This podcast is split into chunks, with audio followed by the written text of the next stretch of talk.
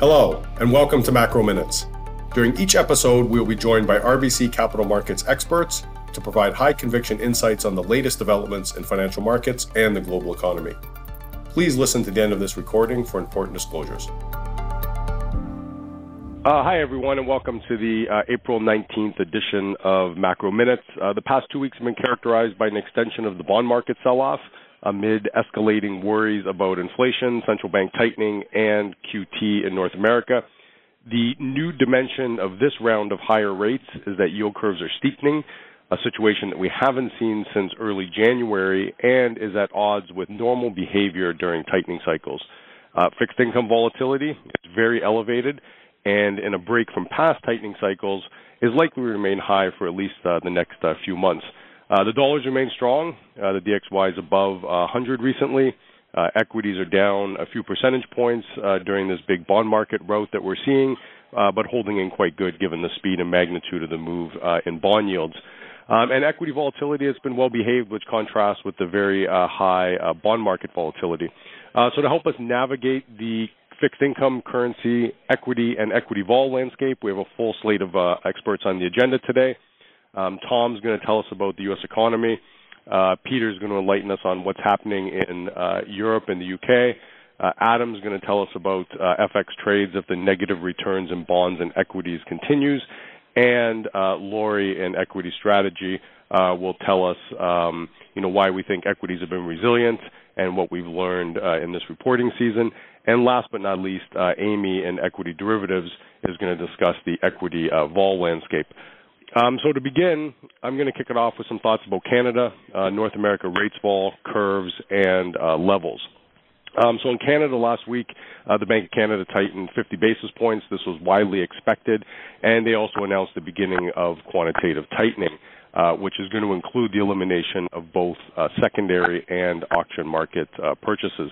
And in Governor Macklem's comments, he left the door opening to uh, the central bank moving above neutral uh, or pausing before uh, reaching neutral, depending on the evolution of the inflation backdrop.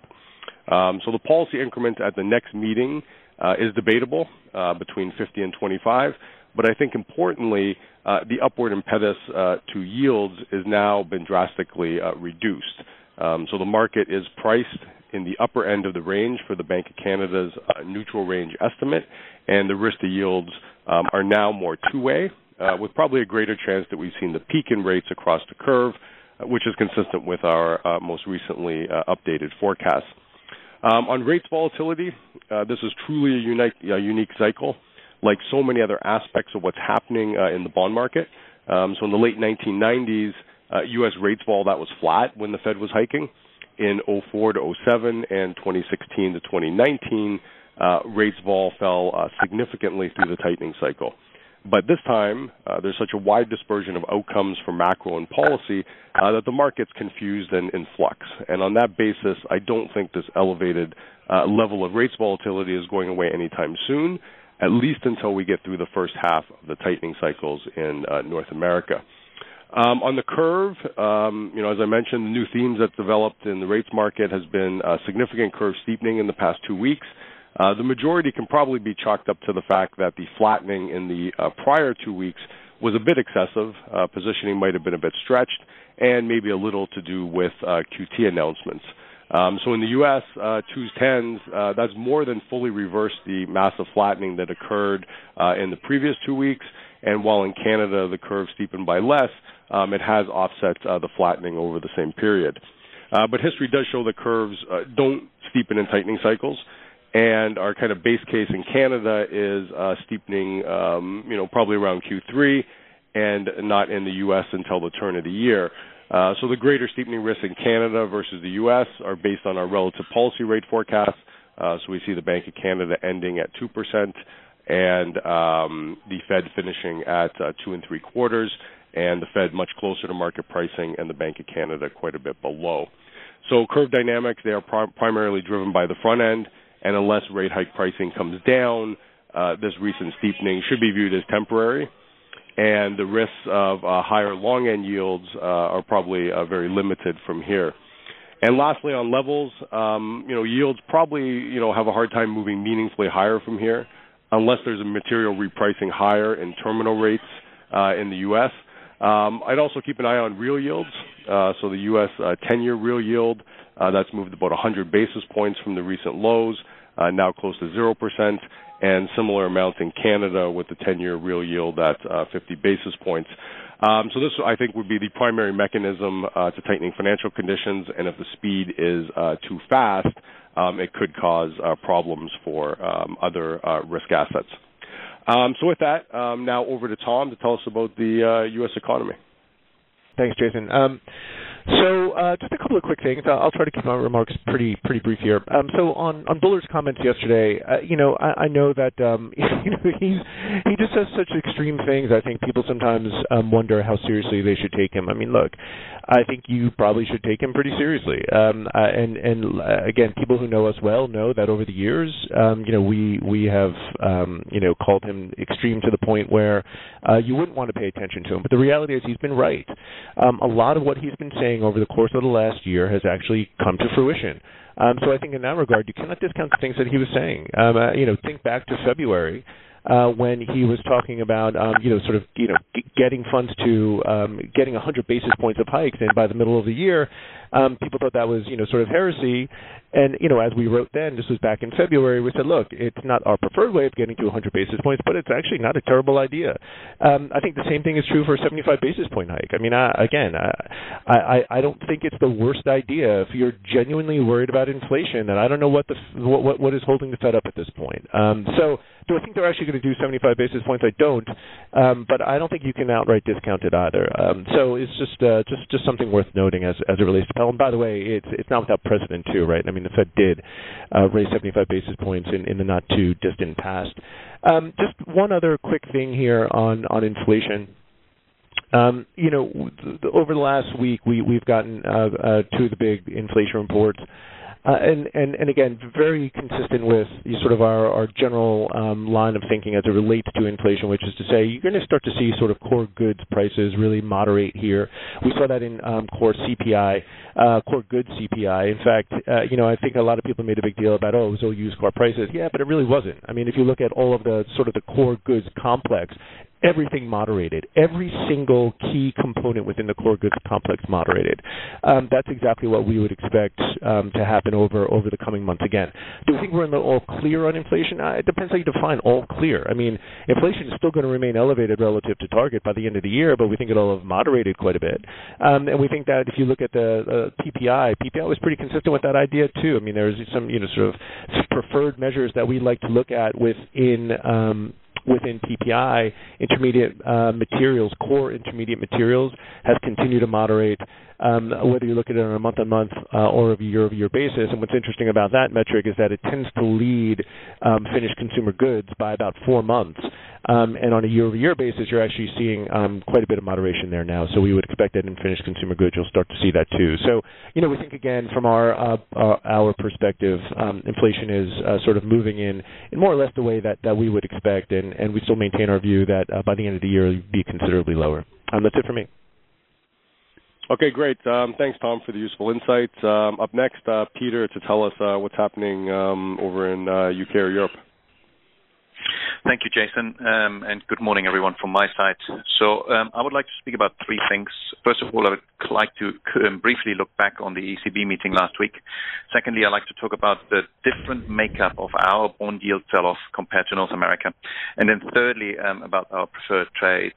So first of all, looking back to the ECB meeting last week, um, I mean, they they remain in a tightening bias. They have confirmed um, that they will end their QE program in Q3 as they had before, but they have now sounded much more concerned about growth, and we think rightly so. Um, the European landscape is marred by a stagflationary shock, as is everywhere, um, but we are in the epicenter of it.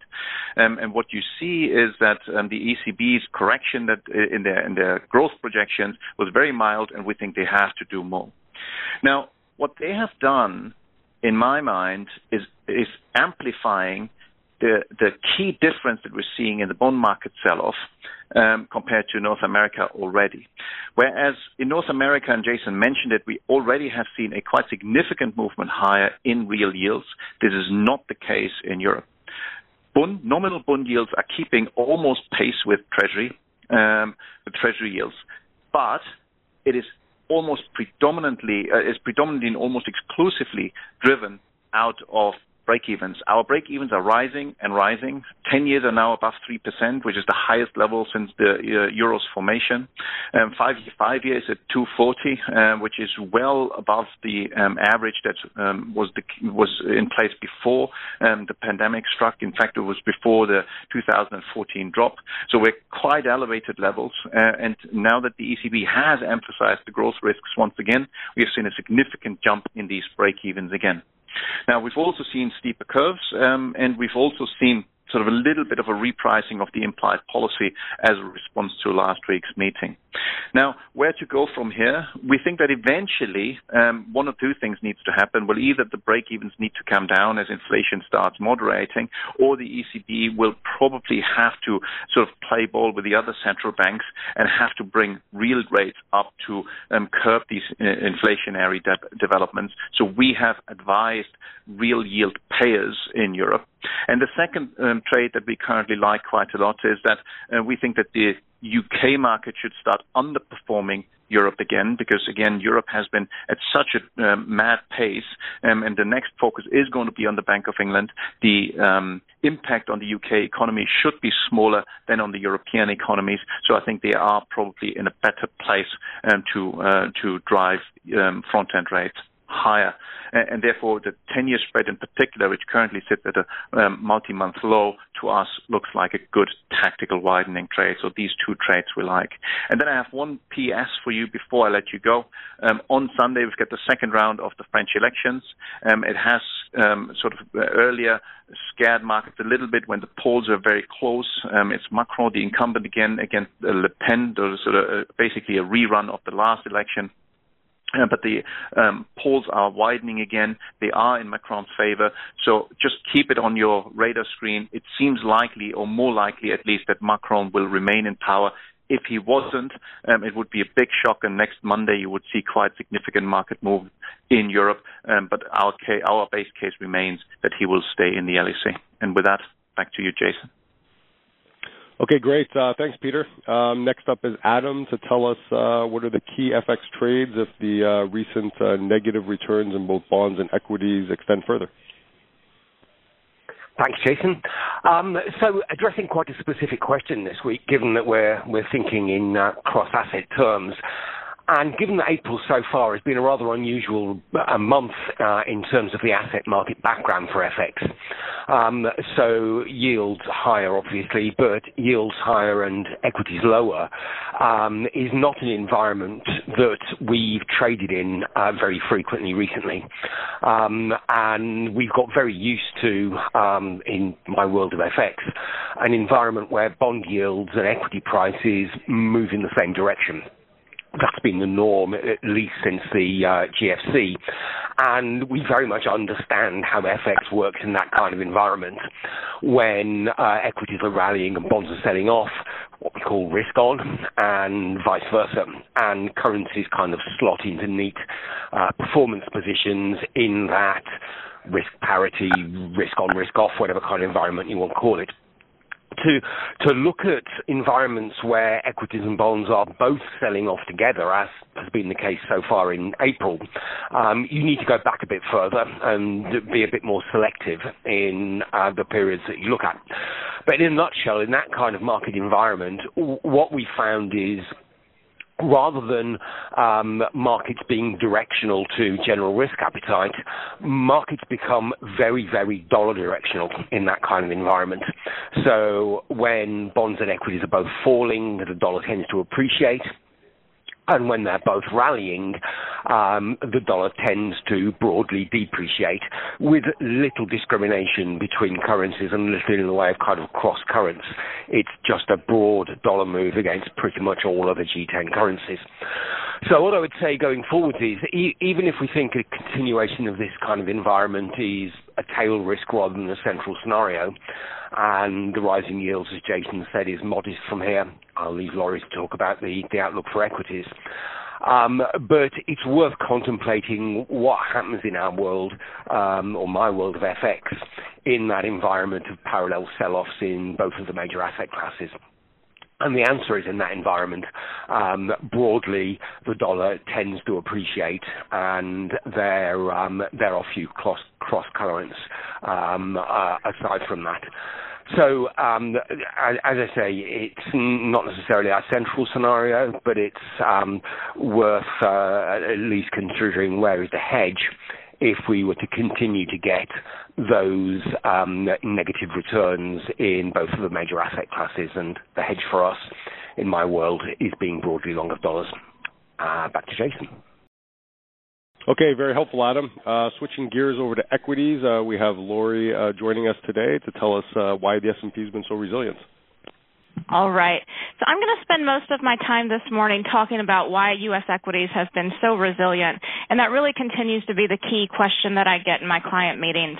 Um, and look, I would tell you that I think there are really four things that jump out in my mind. Um, first, sentiment, frankly, has been washed out for quite some time, and I do feel like a little bit of a broken record talking about this. Um, those of you who have heard me recently have, have heard me talking about this a lot, um, but we're seeing this on a variety of indicators. And if you look at the AAII Net Bull Bear Survey, um, it's been down around minus 30% at various points this year first really touching that in late February, which was actually a touch below the pandemic lows. This is historically a very, very strong buy signal for U.S. equities. We tend to see 15.5% average gains in the S&P 500 12 months later, 86% of the time, and you do also tend to see pretty consistent three-month forward positive gains.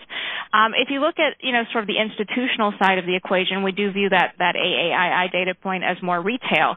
Um, CFTC is also showing us that on NASDAQ and Russell 2000 futures positioning and asset managers, we hit some critical lows um, for 2020, 2021 on NASDAQ, 2016 um, for Russell 2000 before starting to rally back. Um, the other thing I would tell you is that at the March 8th low, the S&P came close to growth scare pricing. We saw a 13% drop and that's very close to some of the drawdowns we saw in the 2010, 2011, 2015, 2016, and late 2018 periods, which all had drawdowns of 14 to 20 percent. Those were areas that we describe as sort of near-death experiences where investors greatly feared the financial system or economy unraveling, but it didn't end up happening. Rebounds do tend to be fast and furious off those kinds of lows, with S&P moving back to pre-crisis highs within four to five months. Um, the other thing I would tell you is that the U.S. is really being treated as a safe haven in here. Um, we did a survey a few weeks ago, uh, really talking to equity investors. It's something we do once a quarter, um, asking them about their views on a variety of different topics um, and also where they wanted to be positioned. We found that about 75% or so said the Russia-Ukraine crisis would push Europe into a recession, but only about 42% said the U.S. would see a recession. And by a wide margin, um, the U.S. was viewed as being a leadership area over the next six to 12 months. Um, I'll move on next to what we've learned in reporting season so far. Um, you know, we will be watching stats around margins very, very closely, but what I will tell you is that the buy side was already very, very negative on margins coming into this uh, reporting season. 55% called for contraction in our survey.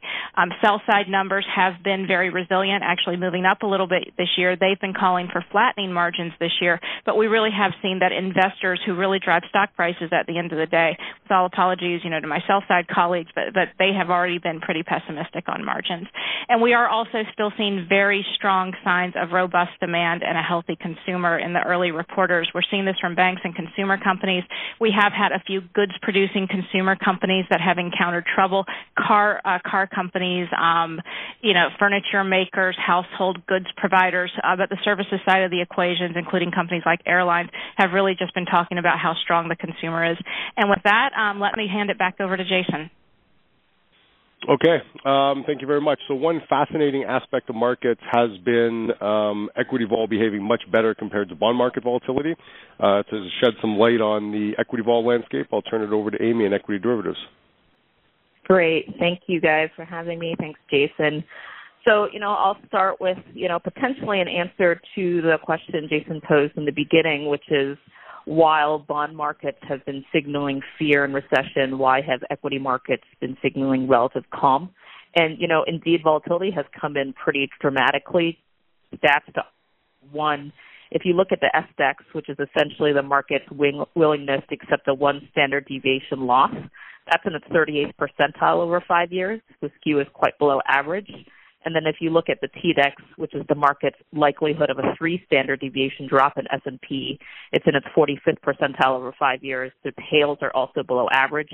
And then when we compare VVIX to SDEX, which is essentially a way of saying should you be hedging with VIX calls or S&P puts, uh, that's still trading relatively high. So S&P puts are more attractive than VIX calls.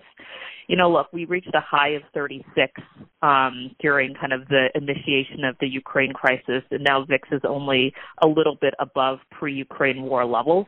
I do expect that volatility is going to pick up somewhat as we go through earnings season, but I think a lot of the reasons that has contributed to this drop in volatility and to this overall calm is some of the countervailing forces in the equity market that Lori discussed. So, you know, we've seen the same CFTC and flow positioning data, which talks about both the institutional risk reduction as well as the broad hedging um, that has been deployed but you know, two things do remain in, uh, in effect. One is strong corporate buybacks, and the other is retail demand.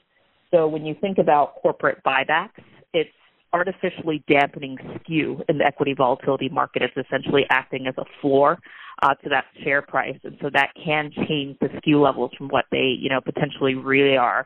And then the second, in terms of bifurcation, is is this retail option that we've seen so, you know, in past uh, times in the last two years, we've seen this explosion in call exuberance, both in meme stocks like GameStop or AMC, um, as well as other names. We we continue to see that, and, and, that's what I think is surprising. So, a staggering fact is we saw 147 skew inversions in the Russell 2000, but two weeks ago we saw none in the Q. So, skew inversions are when call buying is so extreme it actually flips skew to be negative. Now, there was one change last week, and that was Twitter. So Twitter became the first S&P name to go skew inverted. It's now gone back, but you know, I think with all the headlines going around, that we're going to have to watch that closely as being another area of skew inversion. I will tell you, when you look historically at volatility, we looked at 30 years of data and we split the VIX into different volatility environments. Although it feels like equity volatility is low on a cross asset basis, and it is, on a historical basis, we are in a much higher volatility regime. We've spent 75% of this year in what we would characterize as a medium to high vol regime. And generally, those regimes are not good for stocks. So if you stay in a medium volatility regime, which is a VIX at about 20 to 30, that goes to about a down 2% return in stocks if you look at the past 30 years. And then if we go into a high volatility regime, which is a VIX above 30, this usually equates to a down of 10 to 11% on the stock market. And high volatility regimes include 98, 2001 to 2, 2008 9, and then 2020. So, you know, I'll just end by saying, you know, what do you do with this kind of brave new world and volatility and this deviation from rates volatility? You know, look, uh, one thing I say when, when I talk to clients about hedging is when there's a correlated move down, you don't have to own the most direct thing because in a correlated move down, all, all things go down at once and, and you just get that vol pop benefit.